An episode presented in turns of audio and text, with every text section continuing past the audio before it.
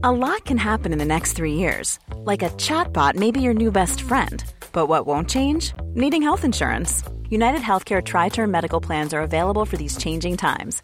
Underwritten by Golden Rule Insurance Company, they offer budget friendly, flexible coverage for people who are in between jobs or missed open enrollment. The plans last nearly three years in some states, with access to a nationwide network of doctors and hospitals. So, for whatever tomorrow brings, United Healthcare Tri Term Medical Plans may be for you. Learn more at uh1.com. Something incredible is happening. Over this past decade, more people than ever before have been experiencing profound spiritual awakenings. Some people are discovering this path through doing yoga. Some are meditating daily. Some are learning about herbalism or trying plant medicines. Some are reconnecting with the intelligence of nature and the natural rhythms of the earth. And some are communicating with a higher consciousness. But they all have one thing in common they are waking up to a much more radiant and connected universe. For the first time in modern history, this is no longer fringe stuff. We're in the middle of a global shift that is transforming the planet. And it is the reason we created Evolver to support the profound awakening that is happening now. More than anything, we all need a place to meet and join forces with each other. And so, on Friday, April 5th, we are officially launching Evolver Awakening, a conscious community and learning platform to provide the support we all need to come together and guide each other in our collective awakening. And we aren't alone. The biggest names and most brilliant minds that Evolver has worked with closely over the years are on board and enthusiastic to do something that's never been done before. Shamans, energy workers, psychedelic pioneers, psychics, holistic practitioners, leading visionaries, and activists are joining together to share their wisdom through illuminating online video courses. In the first few weeks alone, you'll see classes by luminaries like Hank Wesselman, Mitch Horowitz, Itzhak Beery, Ellen Goldberg, Dean Radin, Alberto Villoldo, Paul Selig, Sandra Ingerman, John Perkins, and more. And that's not all. We have exclusive lectures, an ever expanding catalog of online classes, and live, interactive video community calls with amazing teachers and artists and writers like Kim Krans, Adam Elenbaas, Annie Oak, Dean Radin, and so many other fantastic teachers. It's an ever growing stream of powerful consciousness content. To find out more, go to evolverawakening.com and join us for when we open the doors on Friday, April 5th Together, the light gets brighter.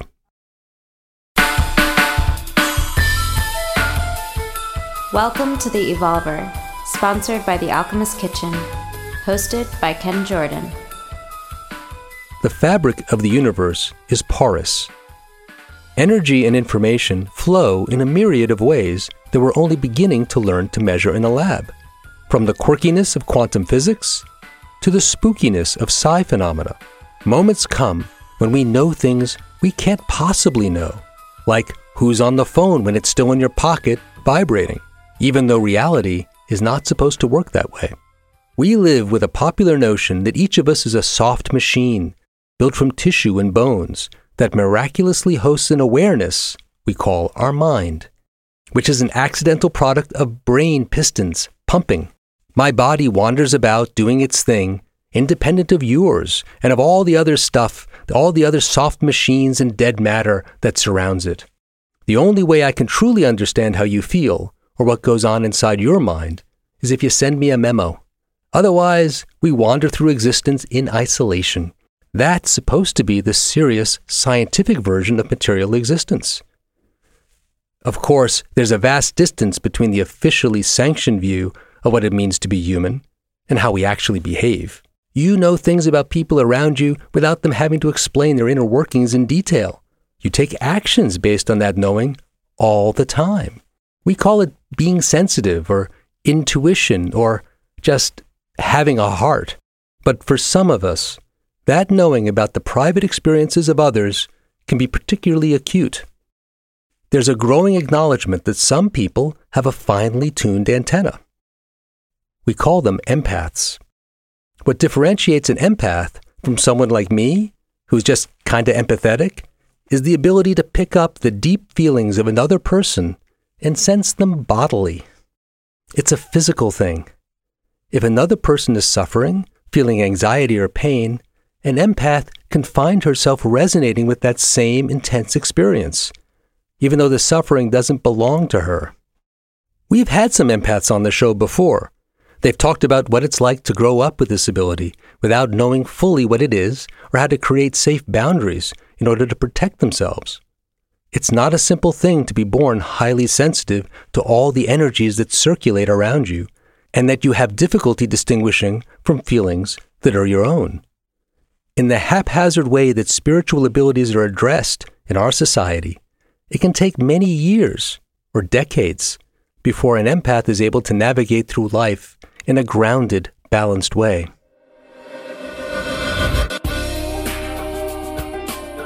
My guest today Adrian Taffinder didn't really ground in his own empathic abilities until his early 40s. That's not uncommon. In my orbit, in which psychics, empaths, and energy healers fill the skies in a dense cloud, Adrian's capabilities are particularly notable. He can tune into other people with remarkable precision. As we discuss, Adrian can pick up on your somatic sense of knowing about what is true for you at the most basic level and use that information in a healing process that he's called subconscious surgery to help you remove deep blockages and connect to your higher self. I can personally attest to the accuracy of Adrian's readings and the effectiveness of his clearings. In this episode, we also talk about how Adrian developed this modality, which I find fascinating, including his story of studying empathic reading techniques with Dr. John, the man who trained Jack Canfield, he of Chicken Soup of the Soul. We're at the horizon of a panoply of new practices that bridge psychic and empathic modalities with other forms that help people to ultimately heal themselves. Our whole notion of how healing happens is being transformed. There are forces in play that we're only starting to recognize. We're seeing how well they work. The science will inevitably follow.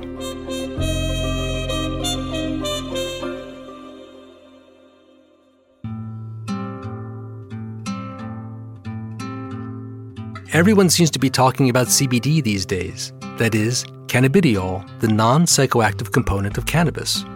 The buzz is that CBD doesn't make you high, like THC does. But for conditions such as stress and anxiety, health professionals are increasingly recommending it as an alternative to pharmaceuticals. And scientific research is showing that CBD is highly anti inflammatory, so it can help with pain relief. What does the scientific research say about CBD? Research centers in the United States and elsewhere are studying the effects of CBD on a variety of ailments. Scientists refer to CBD as a promiscuous compound because it offers therapeutic benefits in many different ways while tapping into how we function physiologically and biologically on a deep level. Extensive preclinical research and some clinical studies have shown that CBD has strong antioxidant, anti inflammatory, antidepressant, antipsychotic, and neuroprotective qualities. What's the best way to take CBD? CBD rich cannabis oil products can be taken sublingually, orally, as edibles, lozenges, beverages, tinctures, and gel caps, or applied topically. Concentrated cannabis oil extracts can also be heated and inhaled with a vape pen. Inhalation is good for treating acute symptoms that require immediate attention. The effects can be felt within a minute or two and typically last for a couple of hours. The effects of orally administered CBD rich cannabis oil can last for four hours or more, but the onset of effects is much slower, like 30 to 90 minutes, than inhalation. Evolver is the proud papa of the Alchemist Kitchen, a botanical dispensary located in the Bowery district of New York, where you can find the finest quality CBD products available without THC. We also make our own premium CBD under the Plant Alchemy label. Our producer Jose's mom uses it for stress, anxiety, and high blood pressure.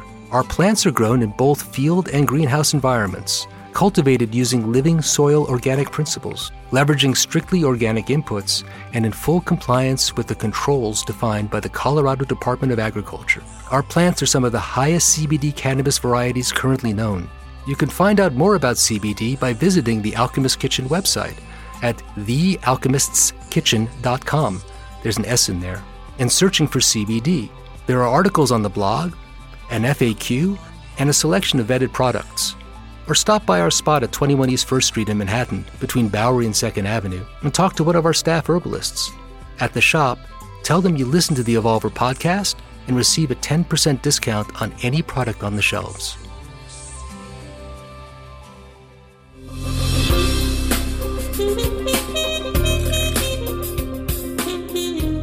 You have this incredible ability to tune in to the person you're talking to.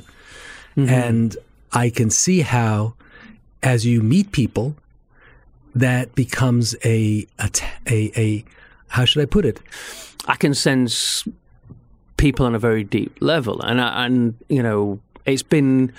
I've switched it on and off throughout my life because of various experiences, and you know, it my my first kind of recollection of me being able to sense people was, you know, when I was five years old.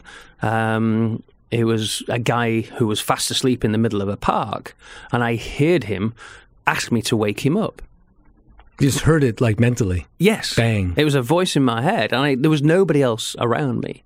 Hmm. And you know, the strange thing was, is several hours before, I'd walked across to this the park with the swings, and I, I walked across a big field, and it was it was middle of summer, really hot. It was completely full. People playing, you know, frisbee and football and having picnics. And I remember seeing him for some reason. You know, I don't know why he came out to me, but he was uh, lying down in the middle of the park.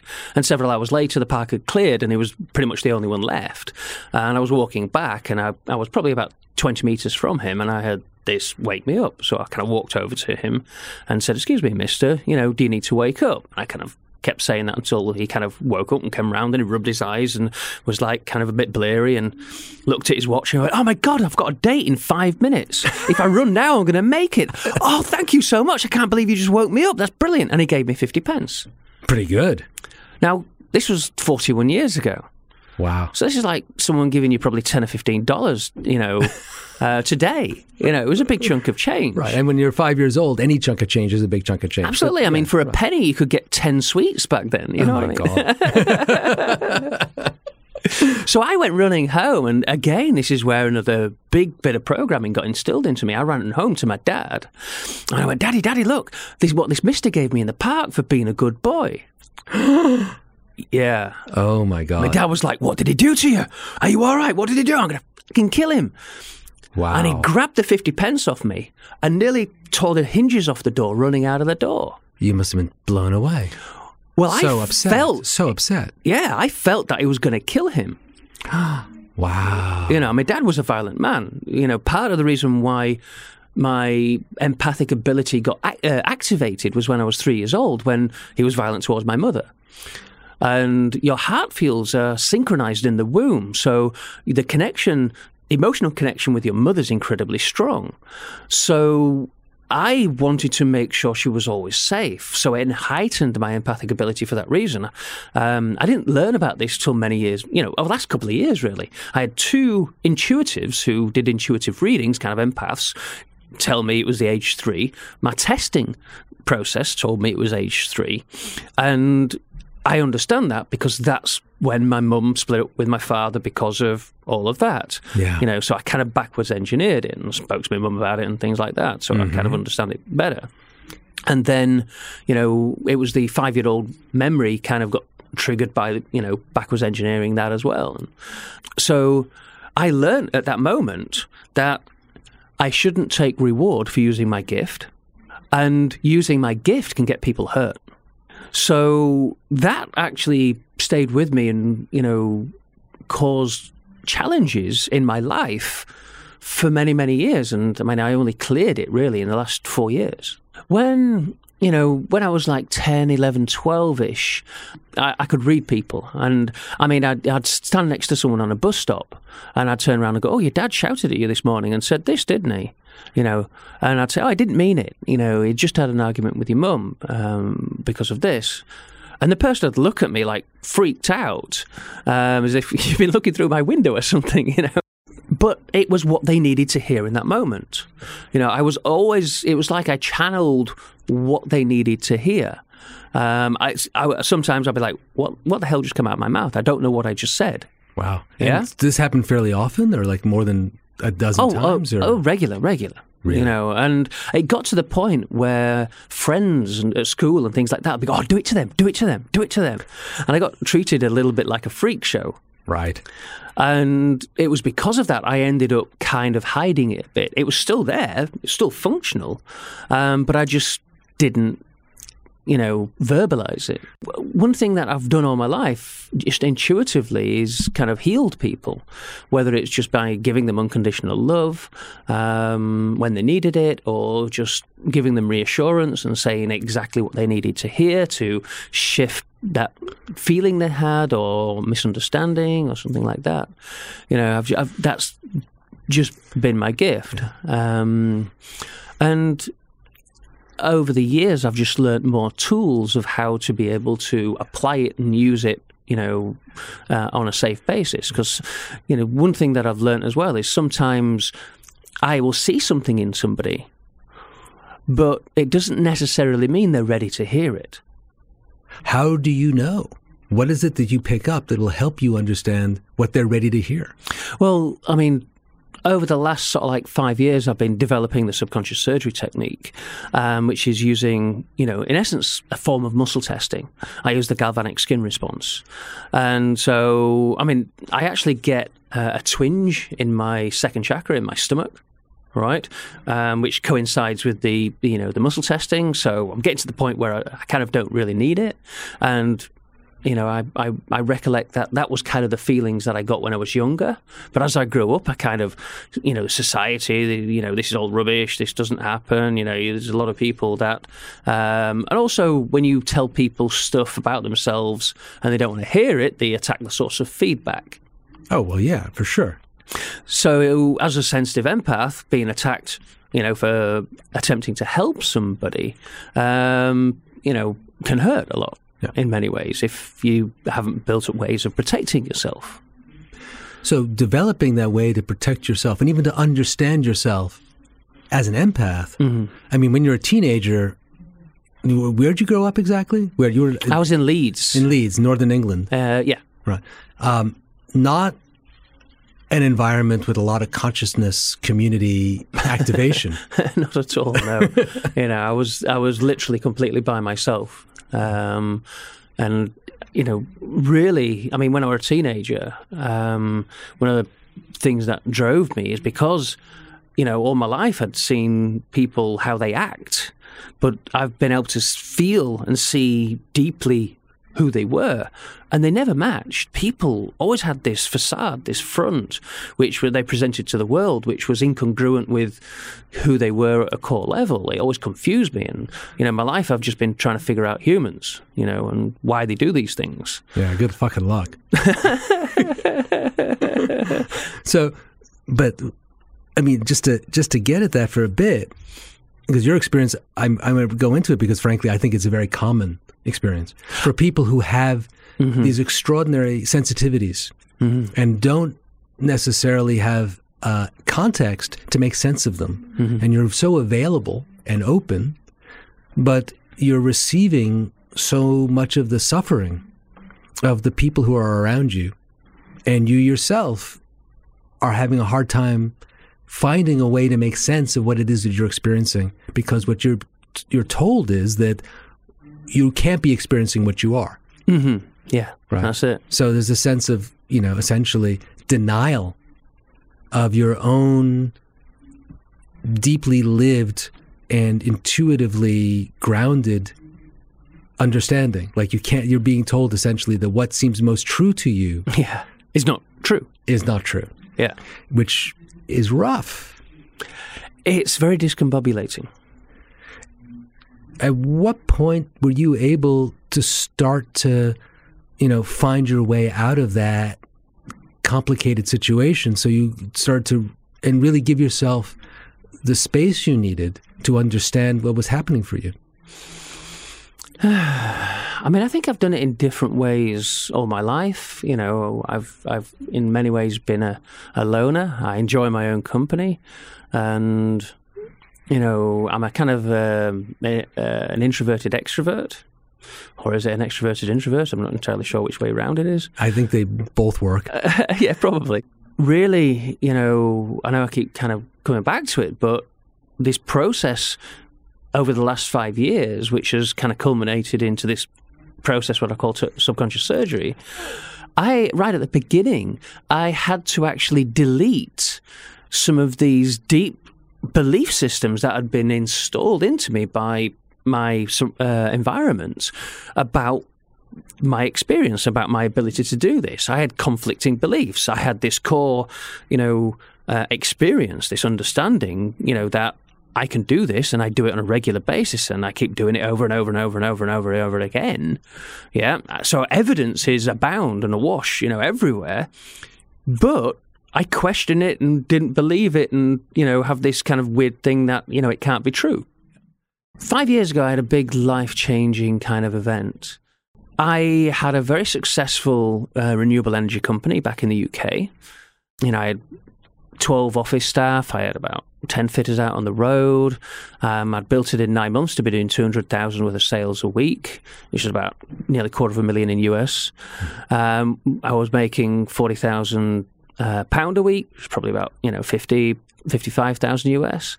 And you know, things were going incredibly well. And then the government decided, in their government's own particular idiom, to illegally reverse a policy which supported the industry, which rendered it illegal for us to trade.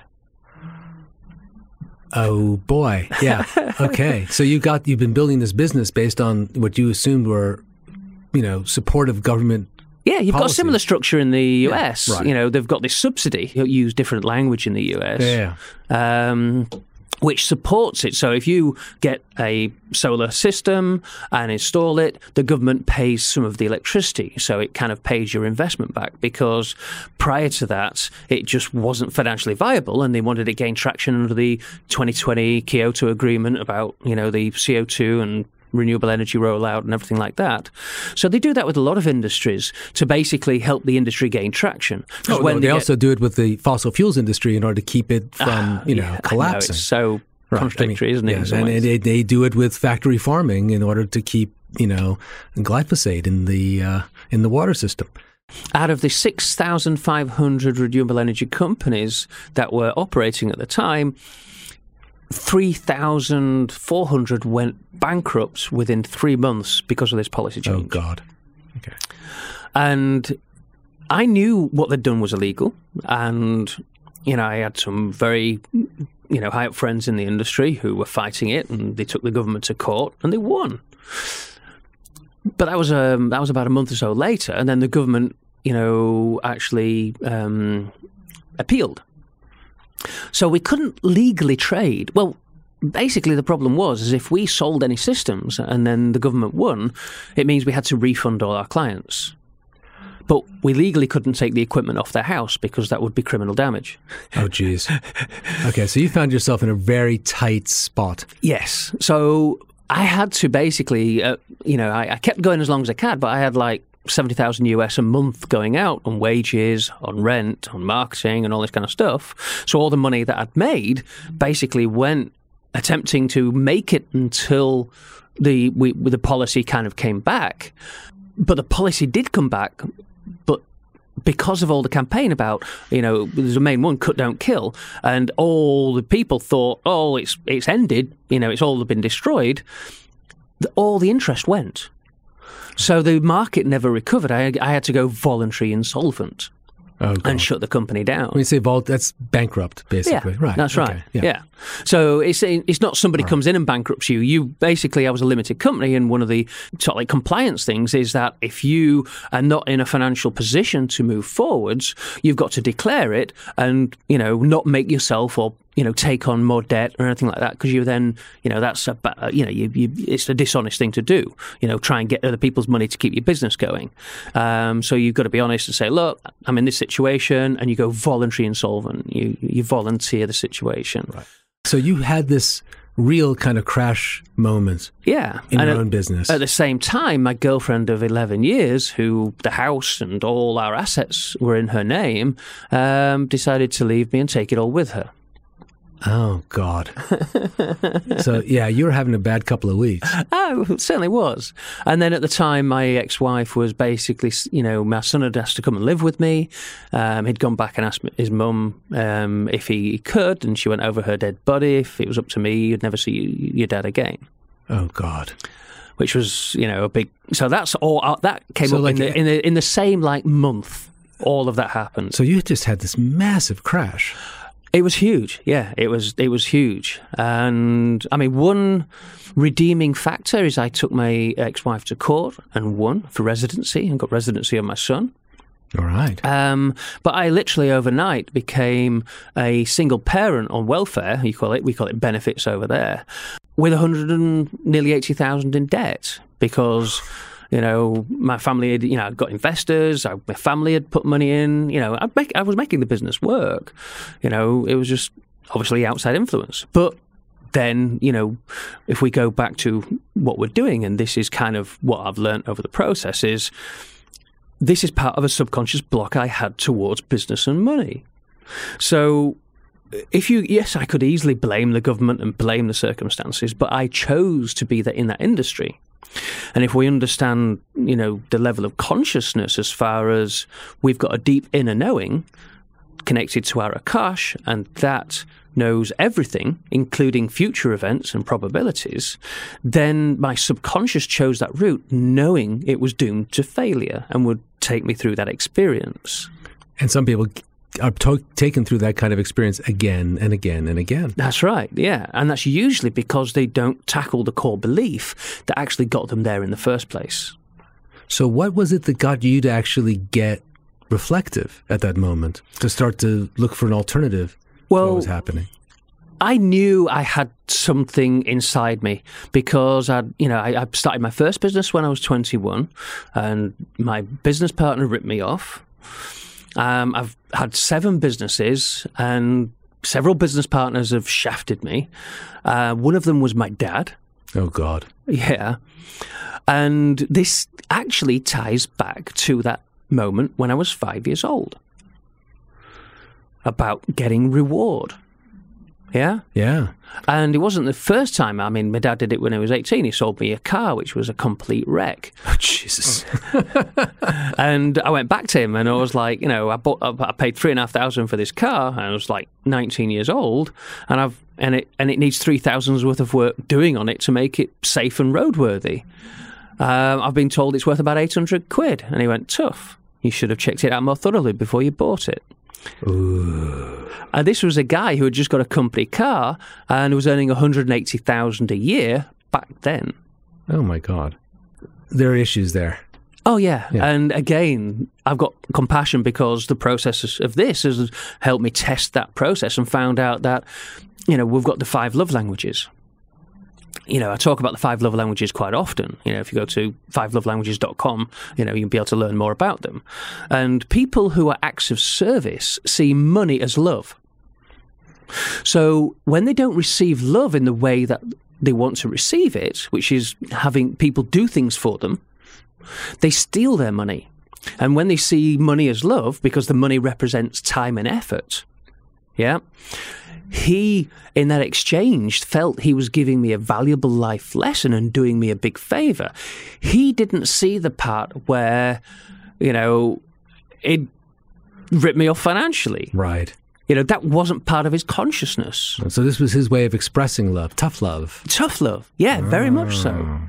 Yeah. The fact I felt wounded and I didn't speak to him for, I think, three or four years Oof. after that. Did he notice? Well, of course, yeah. You know, it was a, a big blow up. You know, I mean, there was other things involved as well, which you know, I bought something else off him, and that didn't work. And when I went back to him, and he was as well, you must have broken it, and, and I didn't. You know, it was it's yeah. so, you know, but the thing is, is you know, every experience we have we're co creators. We attract into our life for a reason to highlight and trigger some either growth, which is the, the ultimate you know trajectory coming from the experience or if you attack that from a space of fear and loss then you perpetuate that experience. You attract it again because the universe will keep giving you that experience over and over and over and over and over again until you learn the lesson. You have this intuitive, deeply connected awareness of what feels like a fundamental truth to reality, Mm-hmm. which resonates very strongly with this idea of, say, the Akashic record or Mm-hmm. the kind of morphic field that uh, Rupert Sheldrake writes about. Yeah, or source energy, which Abraham Hicks talks about and channels talk about. Right, exactly. know, and there's all these different ways of approaching it, you know, that that capture this sense that there's a, a fundamental awareness, truth, consciousness that is shared, that is available when you learn how to tune in. Yes, absolutely. Everybody's got access to this. When did you begin to do your own deeper inner work? And how did that kick off? So, after a year of getting residency with my son and my ex really doing a lot of emotional stuff with him, attempting to get him back, um, it got to a point where he felt guilty that he had to go back and look after his mother. Uh, he was only, you know, 13 years old at the time um, coming up to 14.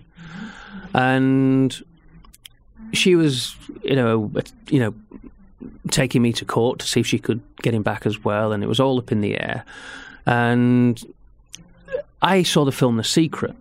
And that was probably one of the the kind of pivotal points for me because I researched the, the the people on the secret and you know it was Jack Canfield which kind of resonated with me the most and I looked at his stuff on YouTube.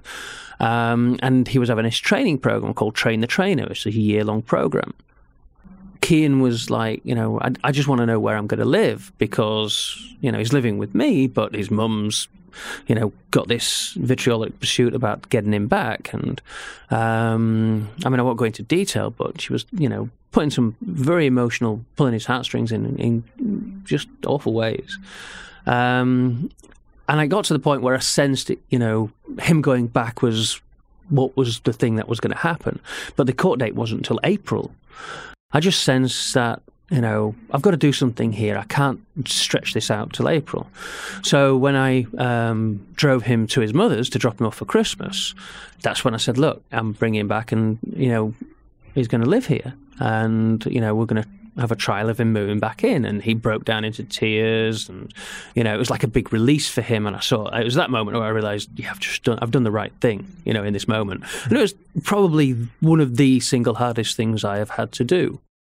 I basically gave them two hundred pounds of the three hundred pounds I had, and said, "Look, I just want you to have an amazing Christmas, enjoy yourself, you know."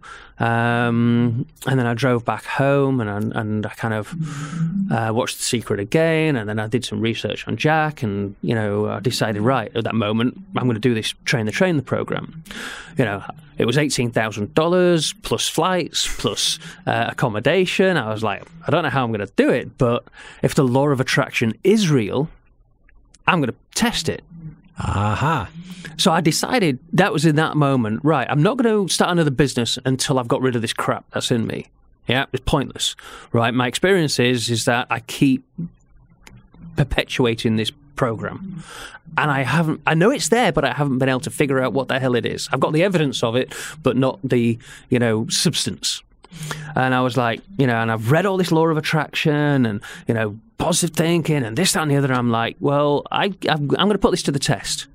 So I'm going to dedicate my life. I'm going to set the intention. I'm going to follow all the principles. I'm going to practice all the things that they teach. And if it works, if it's true, then I'll go on this training course, even though I've got hundred pounds. And in reality, I can't afford it. And I even wrote to them, and I, you know, I think I've still got the, the email where I wrote to them explaining my situation, um, and like, you know, I said, well, look, I'm going to follow the success principles, which was his book, the, the success principles. I'm going to follow these, and if it's meant to be, I'm going to I'm going to attend. Great. And just crazy, crazy, crazy stuff happened. Like what? I mean, you know, I initially, you know, sold some personal items that I had. Um, you know, I got gifted some money out of the blue out from family. I mean, when I booked, I mean, one was uh, if you book the course and pay the eighteen thousand up front, yeah, they give you free accommodation for the first uh, leg of the training because it was split up into um, three separate trainings, different times of the year with a week training. So you got free accommodation on on the first leg. So I managed to get the the payment up for the first deposit to pay, you know, um, in chunks that they had a payment split payment program. And when I got the email back, they were like, "Oh, you know, thank you very much for subscribing and everything like that. You know, um, here's you, you get your free accommodation." And I was like, "Whoa, that's incredible!" So I wrote back to them saying, "Thank you very much." You know, and I thought it was because they were, had compassion towards my situation, and you know, they were just helping me out. They just by accident sent me the wrong email. they wrote back saying, "Look, um, I sent you the wrong email. I'm really, really sorry, but I'm going to honor it." You know, Wow. I know, right? There you go. That's the gift. yeah, that was the law of attraction for me. That was, you know, because it's not about getting the money; it's about resources. Right. Yeah. Yep. So I ended up going to America, and that was when that um, first date thing happened, where the, the uh, Latino uh, lady, and you know that kind of where I, I kind of rejected that. I attracted it. It was on the plane. I asked for it, and then it came to me. So you're taking this course Yes. at Canfield. That was valuable to you? Well, it was incredibly valuable because on the second leg of the training, um, when I went back in, Jack introduced me to one of his mentors, a guy called Dr. John. And Not the extraordinary jazzy pop singer musician. No. Doctor. a very, very interesting, quirky individual um, who was a chiropractor and who developed this technique um, using kinesiology, psychokinesiology, muscle testing. ah, yeah. And Jack had met him many years previous.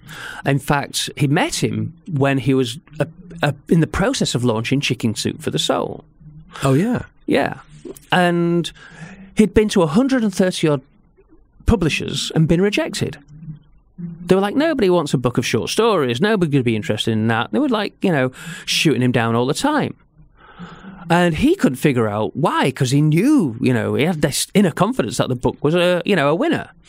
And he met Dr. John. Dr. John att- attended one of his training kind of programs and said, you know, he's got this technique. And he was like, oh, let's have a go of it. So he gave Jack a session.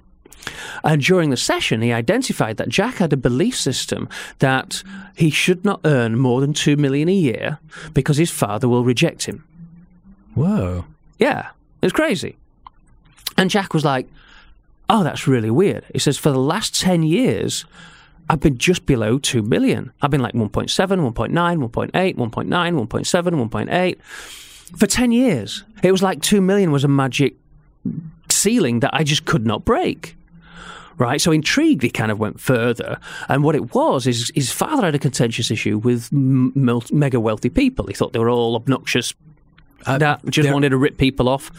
And then you look at you know some of the big chains that you know probably not to name a few or maybe um, they put people on minimum contract hours, minimum wage. They get subsidies off the government to support the business and earn billions. Yeah, Um, You know. that- that's definitely out there. it is, isn't it? Oh, yeah. So he had got this association with the mega wealthy, with that kind of thing. And Jack's deep subconscious mind was wanting to protect himself because he didn't want his father to think that of him.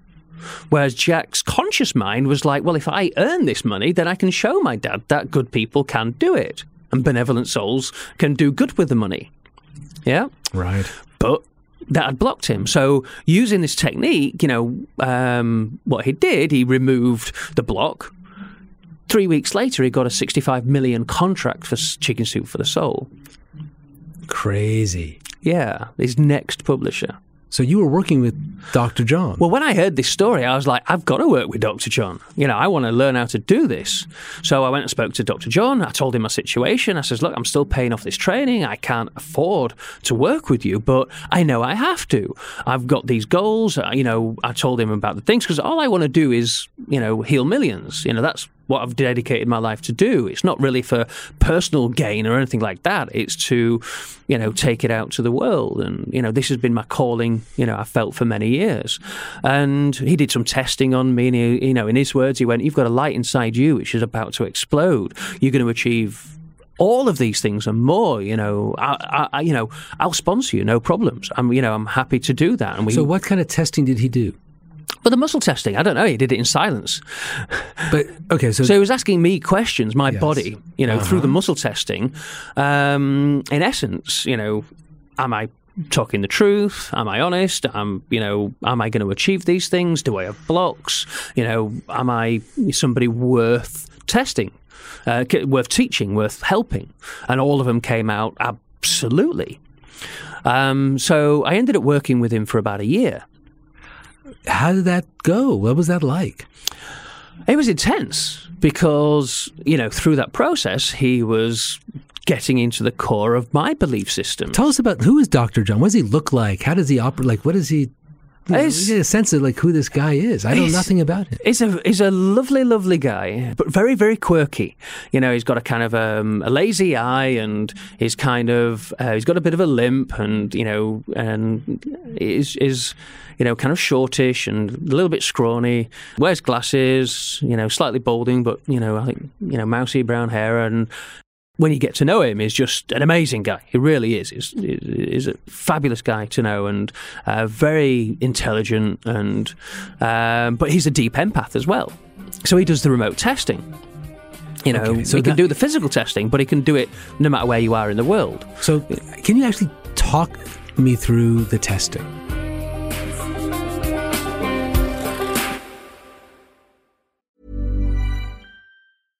Ever catch yourself eating the same flavorless dinner three days in a row? Dreaming of something better? Well, HelloFresh is your guilt-free dream come true, baby. It's me, Keke Palmer. Let's wake up those taste buds with hot, juicy pecan-crusted chicken or garlic butter shrimp scampi. Mm. Hello Fresh. Stop dreaming of all the delicious possibilities and dig in at HelloFresh.com.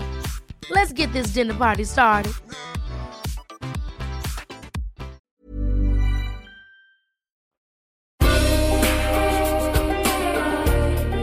When you say he does the test, like exactly how do you do that? So the, the, this, the basic simple method is physical kinesiology. So what you do is you deflect a muscle. Yeah. Most people, you know, um, kind of for show purposes, you stick your arm out at a right angle, um, parallel to the floor, and then someone pushes down on your wrist, and the person being tested resists as hard as they can someone pushing them down and while they're answering a question? Well, you, you just get a baseline first. You just okay. push. Ah, okay. Yeah? Right, right. Just to see how strong they are. And you don't want to hurt them. You don't want to overpower them. You just kind of get that where it's starting to get tough and they're resisting, but you, you know, you know, you're not overpowering them. And then you can do some simple calibrations like, you know, my name's Adrian. Yeah. So if it's the truth, my name is Adrian. So if somebody, I go, my name is Adrian, and at the end of the sentence, this is the key part, you've got to make sure you're relaxed up until the point you finish the sentence, and then you push. Yeah? And that should be good and strong. Now, if you do another test and you say, my name is Francesca, yeah? Yeah. Well, that's wrong.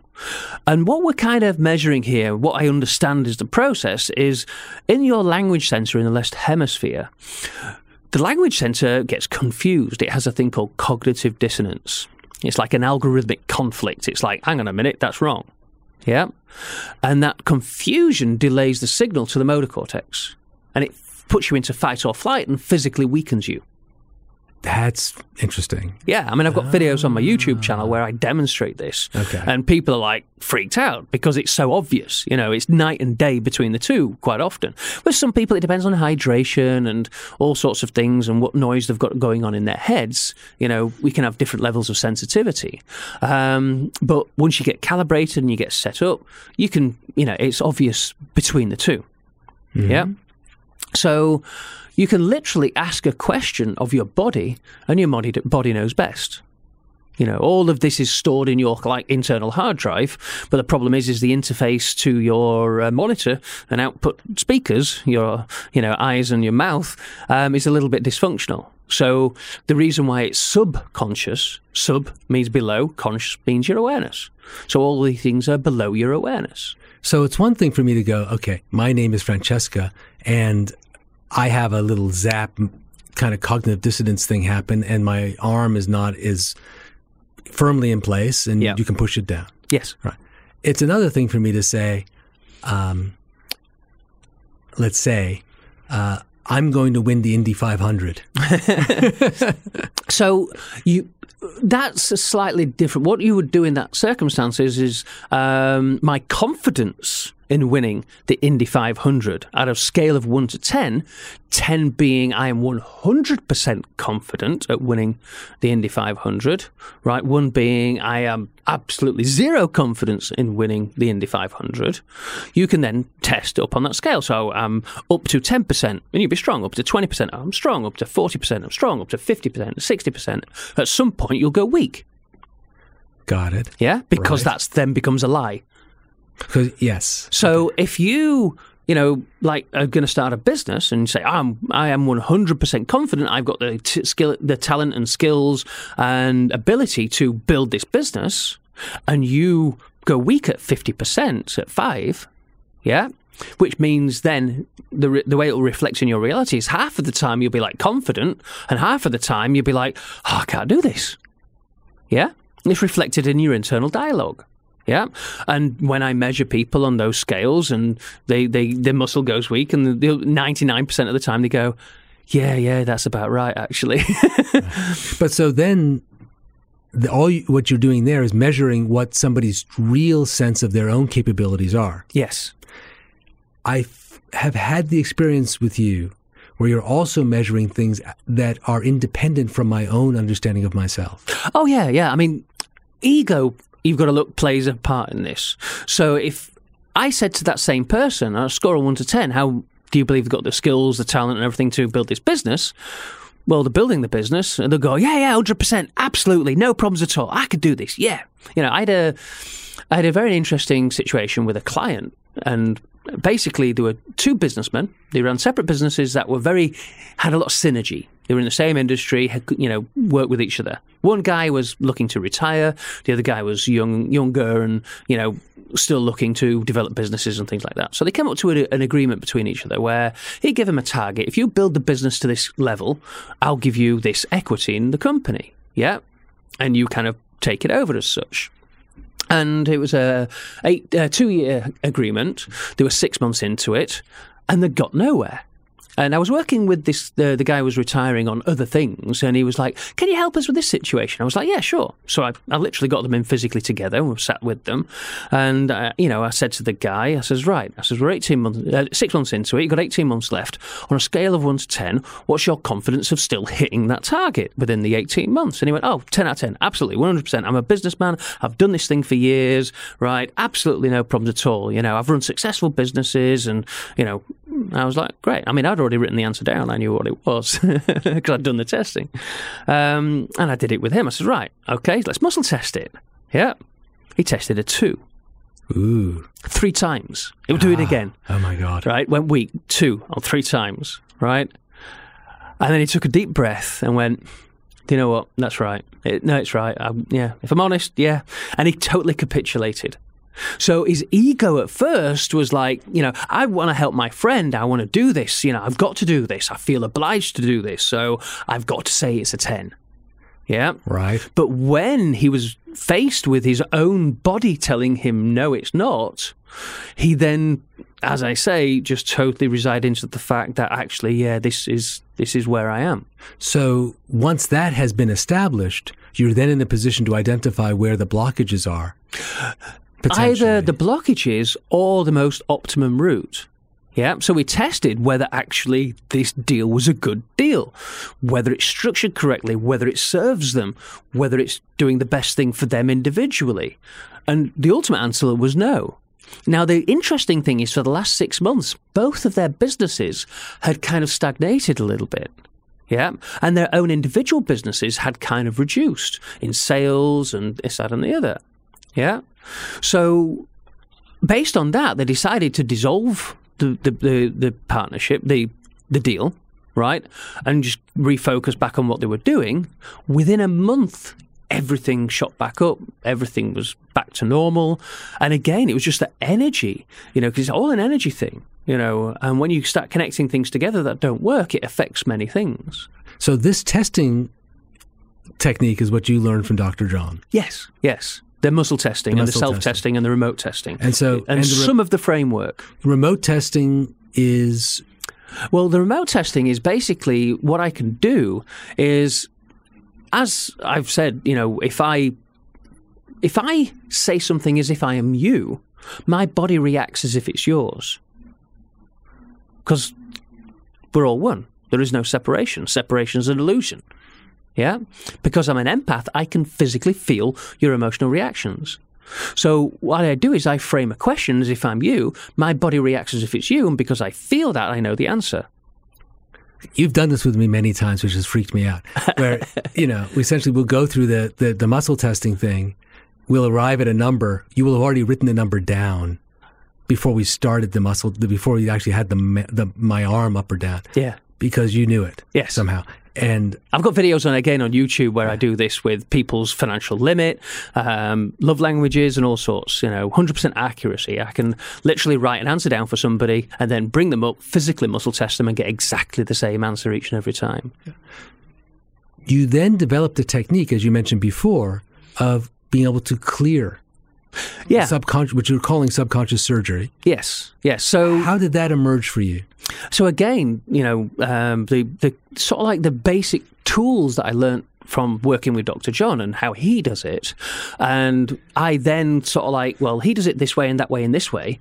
You know, are they the best ways? I'm kind of a scientist in, in some ways. I, you know, in my methodology, so I test things. So I spent three years acid testing this, you know, in various ways. Now, what is this? What was the objective? The, the, the objective was to, in essence, create a more effective, elegant way of doing it. Doing Clearing blocks, testing people, finding out information. Yeah? it was all the same thing because that's what because it seems like you started by getting the information, Yes. The first, the first thing is getting the information. and then at a certain point you discovered that in fact it's possible to clear the blocks. well, he that's did what I'm that trying at the to same understand. time. Jack did, uh, Yeah. not Jack. Uh, John, Dr. John. Dr. John did. Yes. How did he do it? So, I mean, we use some simple tools, right? One is tapping on the stomach meridian. So, everybody's heard of EFT. Yeah. Um, they use a whole different set of uh, meridian points, um, where I only use the stomach meridian. I use Pythagorean um, tuning forks for sound. Yeah. Uh, Pythagoras found that there were certain frequencies that had healing effects on the body. He was one of the first scientists to document this and research it. Um, we've since found out that the harmonics in our brain are in Pythagorean tuning. The Schumann resonance is in Pythagorean tuning. All of nature uh, is in Pythagorean tuning. In my research, I found all the sound healing modalities around the world: the Tibetan, um, you know, singing bowls, shamanic chanting, Mongolian throat singing, Chinese gongs, all this kind of stuff are all in Pythagorean tuning, all tuned by ear by different civilizations, but all in the same spectrum using 432 hertz as A. So, you and and and how would you use it in a healing modality? So the most important bit in the whole process is the language. Language shapes us. Yeah. We are what we speak. You know, everybody's heard of the word abracadabra. Yeah. Yeah. But not many people know its direct translation. Abracadabra means I create what I speak. in what language? Aramaic. I should have known. So, you know, this is what the law of attraction talks about all the time. You know, whatever whatever your internal dialogue, you know, whatever you predominantly, you know, uh, talk, eh, you talk into existence. Yeah. Well, absolutely. This this I you find so many different ways back to this reality Mm-hmm. of how language shapes the construction of the material world. Yes. That is to say, intention does and how one expresses intention. Exactly. It's the power of intention. It really is.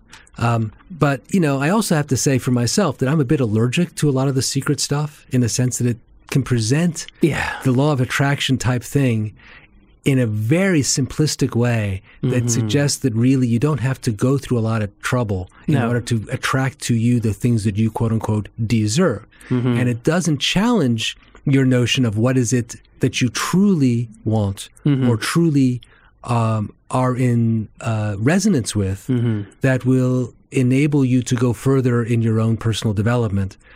And it's more like a lot of people take it as you want the Mercedes, you can get the Mercedes. It's all materialistic, yeah, in many ways as well. But the, the one thing that I found, and this is the real fundamental, because everybody does affirmations and things like that. And I use affirmations as part of the process. I custom design them, I test them, you know, to people's, you know, personal needs. Um, but I've found that they don't work unless you have removed the fundamental blocking belief system which is counteracting it. Yeah. So if you've got a worth issue which says, you know, you've been bought, brought up, you know, by a family which have never owned a Mercedes, yeah, and you know, you've had a father that said, "Oh, you'll never amount to anything. You're useless," or you've had school teachers which said, "Oh, you just don't, you know, put the effort in," and that's because you are right-brained and creative, and they're talking about maths. Yeah. So, you know, where people don't have innate skills in, and schooling wants you to be good at everything, and you can't be, nobody can be. I mean, this is one of the big challenges with education. It's not education.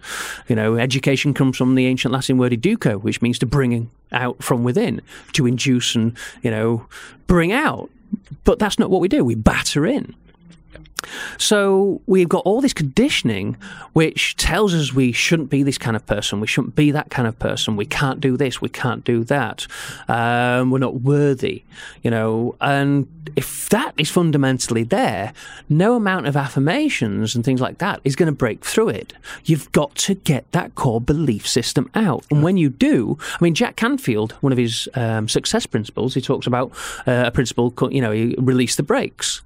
You know, the the analogy he uses is that if you're in a car, you know, and you've got your handbrake on and you're trying to drive off somewhere, you don't push the gas pedal harder. Yeah, which is a lot of coaches and things like that. Yeah, you got to work hard. You got to do this. You got to push and you know be aggressive. Where it's not. It's actually if you take the handbrake off, you're going to go a lot faster than putting the gas pedal harder. So that is the fundamental thing, and that's what I was looking for. So using this technique, and as I say, how we get to the language now, I, I totally construct differently than I was taught. Um, I found it's more efficient. It, it um, gets more done in one session instead of lots of little different um, uh, phrases. I use one like big long paragraph sentence. Um, you know how I use the testing process. The process of getting there is completely different. Okay, so let me so let me just put this out there. Hmm. Uh, had you told me a few years ago that you are capable of connecting with me in such a way, um, remotely, where a blockage could not only be identified, because the identification part, I can walk down that path pretty far with you, and go, oh, you are as an empath able to really read the blockage which I am frankly not consciously aware of because of all the different things in my life that have, kept me from looking deeply at myself in that way. Mm-hmm. And you can notice what those things are and perhaps even uh, get me to acknowledge that that's really happening for me. Mm-hmm. To go from that to now that we know what that thing is, we can release it mm-hmm. which is what the purpose of psychoanalysis and therapeutic practices of all kinds and it, which you know generally take quite a bit of time mm-hmm. right to go that you are able to do that through this kind of remote process. Yes, is I know. a, a bit of a mind fuck. So Completely. can you explain to me really what's going on with that? And what it is just talk briefly about what it is that you do mm-hmm. and then why would it work Well, I mean, again, it's just the it's the illusion of separation.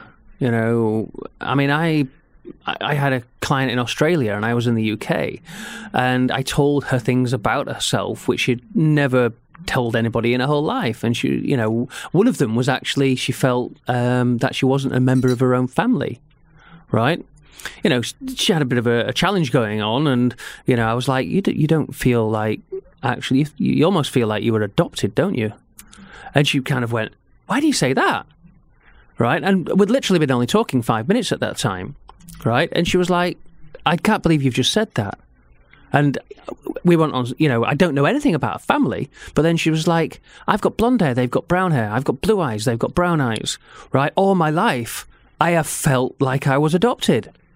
And she hadn't said anything to do with it. Right. You know, I mean, there was another one. Uh, one lady was in the same position, one of my clients. She couldn't figure out how I could test her remotely. And she would drive a four hour round trip to come and do a one hour session. You know, it was, that, I mean, she found it that amazing. She'd prepared to take the whole day off, four hour journey, just have one session. And it can be quite energetic and, you know, discombobulating. It can, sometimes you have to lie down and have a rest afterwards because it's, you know, quite tiring um, when you because because I shift things so much and so quickly. You know, you've got to kind of reset the system. And one day uh, she rang up three hours before a session, you know, on the Monday morning, she says, I- am not going to be able to make it today. My shoulder's frozen. I can't even move it. I'm not going to be able to drive. And I said, well, because I deal with psychosomatic symptoms. And I said, well, that's probably a good reason why we should have our subconscious surgery session today. Yeah. I says, I tell you what, right? We don't, we've never had a session remotely over Skype right? I says, why did we've both booked the time off, we're both, you know, available. Why don't we do it if you get no benefit at all? I tell you what, I won't count it as a session. Yeah, we've got nothing to lose. She was like, okay, go on then, sod it. Yeah. And then the right shoulder is about financial. Yeah. It's about bearing burdens. And when I started getting into it, I literally, because that's all I got, and I did the testing. She didn't tell me anymore. And I described the whole situation that she was going through with a friend. She was like, oh, how, how do you know? And she was like, yeah, I'm going through this, and this has happened. That happened yesterday. And I was like, right, that's the reason why. So I constructed the language. We started processing it out. And she said, halfway through the processing, which is repeating this statement over and over again while tapping on the stomach meridian and having these sound frequencies, I test the chakras, which one's weakened. She said, half uh, my shoulder started tingling, and by the end of it, 50% of the pain had gone. And by the end of the day, all the pain had gone, and she could move her shoulder perfectly normally. So, what you're doing in the subconscious surgery session is you're somehow tuning in to the hurt. Yeah. I then look at I mean, I use various um, resources. Louise Hay's done a lot of research about it. There's a book called Feelings Buried Alive Never Die, um, and you know various other books. Um, I there's an ancient uh, Chinese uh, modality which actually attributes language to every single part of your body. And when I was over in China, you know, kind of learning about it and checking these references, they were all identical. They all matched. You know what I mean? Matching the the books, the, the same language, the yes, across the books, with the wow. Chinese language, and mm-hmm. they were mm-hmm. translating it for me, and everything was even each individual finger and everything. Yeah. Mm-hmm. So you know, if we look at the knees, it's about being flexible. If it's about the hips, it's about feeling supported. Your liver's about anger. You know, so all different parts of your body have different language attached to it. Yeah. So what I do is I scan the body, find out where this emotional belief system's stored in your body. I then look up, right, what's the language there? So I've got a list of three or ten components. I then test each component individually to that person, find out which pertains to them. That then gives me lots of snippets of information. I then rearrange that language into a statement that reflects the pain. Now, the biggest feedback that I get from my clients is, I felt like that all my life and I've never been able to put it into words until now. You've just described it, you know, in a way that I couldn't. So that's the key is the description language shapes us. So once you've got the language which triggers that emotion, and a lot of people when I come out with a statement, they're like, "Oh my god, yeah, I feel that." You know, um, I, I, they resonate with it, they relate to it, and they almost feel that kind of resistance and trigger. Um, but then we need to process it out. So the tapping on the, you know, we, we know EFT disassociates uh, emotions from your system. The sound healing then disassociates it from your biofield. Yeah. So there's different layers which basically, you know, make it permanent and lasting. That's very powerful. So you develop, you learn this. I learned the basic tools from the Dr. Dr. John. John. And then, and then you went spent around three the world. years basically testing all the different components and the routes to it are totally different now. I don't use the same technique as him. Um, the tapping I use, the sound healing I use, some of the references I use, um, but the the way I construct the language is is different, and I get quicker results now than I did when I first started. And you feel you can teach other people to do this. I've actually already taught uh, somebody back in the UK. He was a life coach. Um, you know, I met him networking, and I told him what I did. You know, I, I removed people's blocks, and he went, "Oh God!" I said, "I've heard hundreds of people say they can do that. I haven't met one yet that can do it. But I tell you what, I'll have a session from you, and if you can." I've got loads of clients which uh, I've got blocks and I, I can't get them past. So um, in his first session, I actually hit one of his major blocks and he was just blown away because I told him how old he was when it started, who it was, and all sorts. And he just like, oh my God, I know exactly what that is. Uh, and then we shifted it and he felt completely different. And then he signed up to have, um, I did a, at the time a eight session program um, as a starter, and he did that. Loved it so much. He then paid me my 10k um, training program, which was a year long training program, where I worked with him on a regular basis and trained him and taught him how to do it. And this was me figuring out because. You know, Dr. John, I'm the only person he's ever taught. Oh, really? Um, he hasn't been able to teach any, anybody else. He says, you know, in his words, he said, people just, you know, want to be trained, but I find that all they want to do is spend a lot of time with me to get healed. They never really wanted to be trained to use it. Fascinating. So I taught him, and now he uses it in his coaching practice. You know, um, very successfully. In fact, my son had a, um, a, an emotional thing that I wanted to cover, and it wasn't really appropriate for me to work with it. Um, and I put him onto, you know. Um, him to do it, and he did a fabulous job of it. You know, he cleared it up, no problem. So, you know, he's, I, it's really transformed him, and he's, you know, I've transformed him and his business. He's now earning a lot more and more successful and more confident and able to deliver a lot more value. The the idea that somebody could learn how to do this um, is fascinating. That you could teach it to somebody else. Would they? And he need- wasn't an empath. I was going to ask exactly. So you, you don't have to be an empath No. necessarily to develop the sensitivity for this. Ultimately, everybody's an empath. That's fascinating. All children are empathic between the age of two and about seven, which is when our core programming era is. You know, as Aristotle said, "Show me a boy of seven, and I'll show you the man." 80 to 90% of our worldview is established before we're seven years old. In fact, at seven, you know, grey matter starts developing your prefrontal cortex, your resonant frequencies start shifting in your brain, you come out of theta brainwave state, you start more alpha state and uh, um, beta and all that kind of stuff, and you change the way you process information. Yeah, because you've established your core beliefs. Right. So, but quite often we shut down these mechanisms because we don't a we don't need them anymore but b we probably had them traumatized by bad parenting bad schooling being bullied and all sorts um, so everybody ultimately has it but most people 90% to 90% of people shut it down So you can help to rekindle Yes. that connection, that Yes. awareness through various strategies and practices. Yeah. And, yeah. it's mainly removing all the traumas and the belief systems that have been conditioned to prevent them from believing it's true Yeah.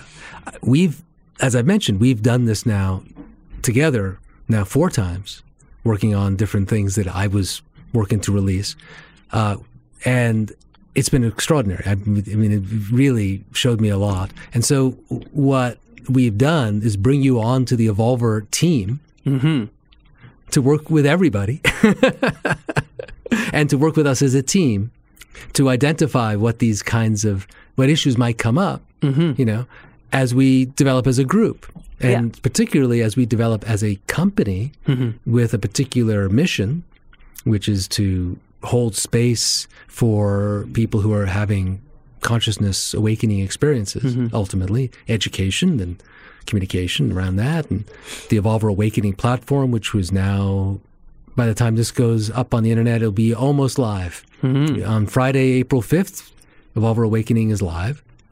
And, uh, you know, as you, as you play around in this space, uh, you realize that you, it's important to do your own work. Well, we have to be evolving ourselves. Yes. You know, and it was Osho that said, if you want to heal the world, first you have to heal yourself. Yeah.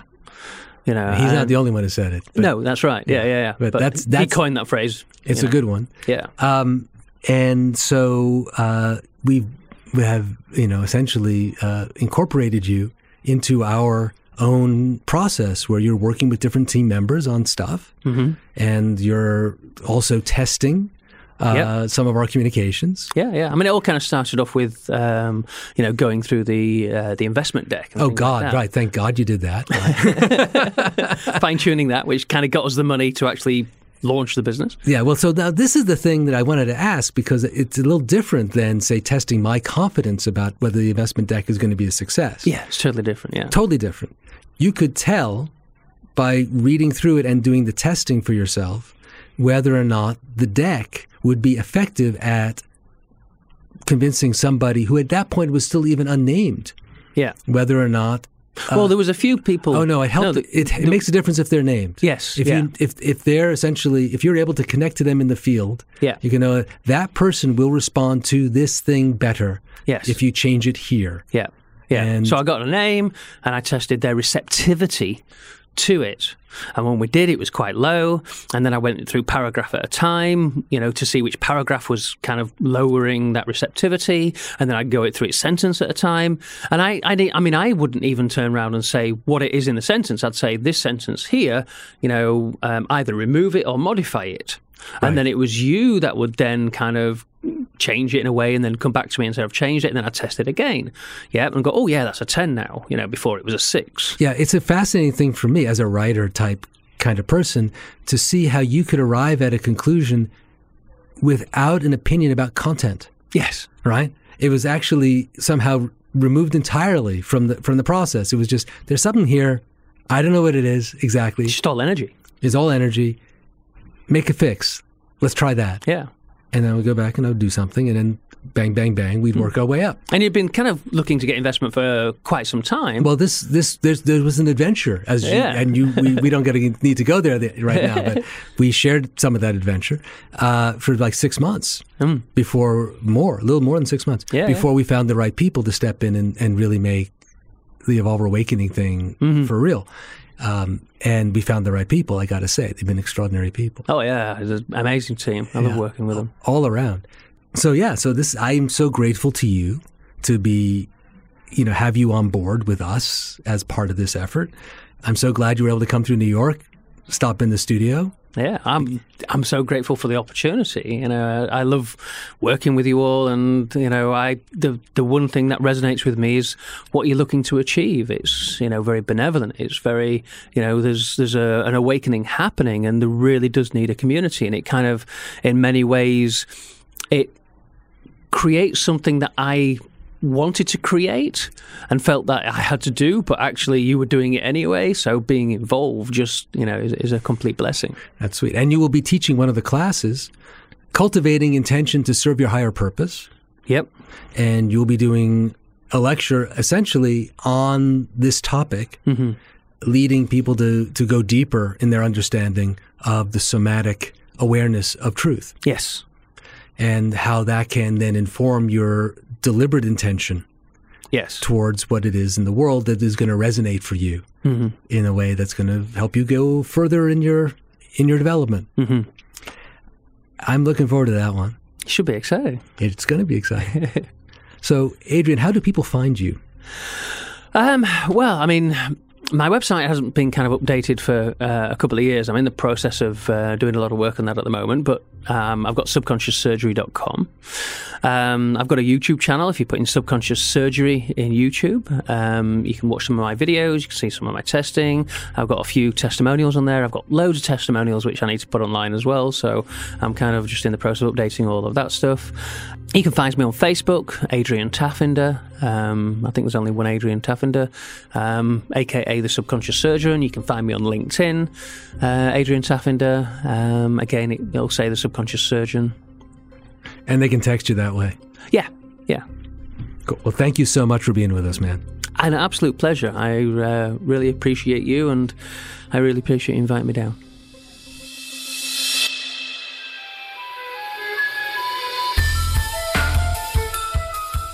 I want to thank Adrian Taffinder for joining us today, and thank you too for being with us. You can learn more about what Adrian is up to on his website, on his Facebook page, and by paying close attention to the ether as it comes to you in all kinds of interesting ways in your dreams. Please stop by evolverawakening.com and check it out, learn more. Hopefully, you will join us. Let us know what you think. The first people who've been engaged with what we're doing have been getting us fantastic, very positive feedback. And um, we go live Friday, April 5th. Love to see you there. I want to thank our producer, Jose Alfaro, and the ACAST team. Our theme music is Measure by Measure by Paul D. Miller, aka DJ Spooky, from his album The Secret Song. And our interstitial music are tracks by The Human Experience, Sunu from the album Soul Visions with Rising Appalachia, and Here for a Moment on the album Gone, Gone Beyond. Please check them out. That's all for now. We'll be back next week.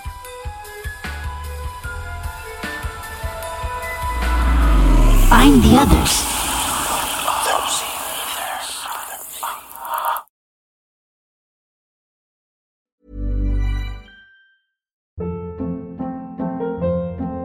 Hold up. What was that? Boring. No flavor. That was as bad as those leftovers you ate all week. Keke Palmer here, and it's time to say hello to something fresh and guilt-free. Hello Fresh. Jazz up dinner with pecan-crusted chicken or garlic butter shrimp scampi. Now that's music to my mouth. Hello Fresh. Let's get this dinner party started. Discover all the delicious possibilities at hellofresh.com.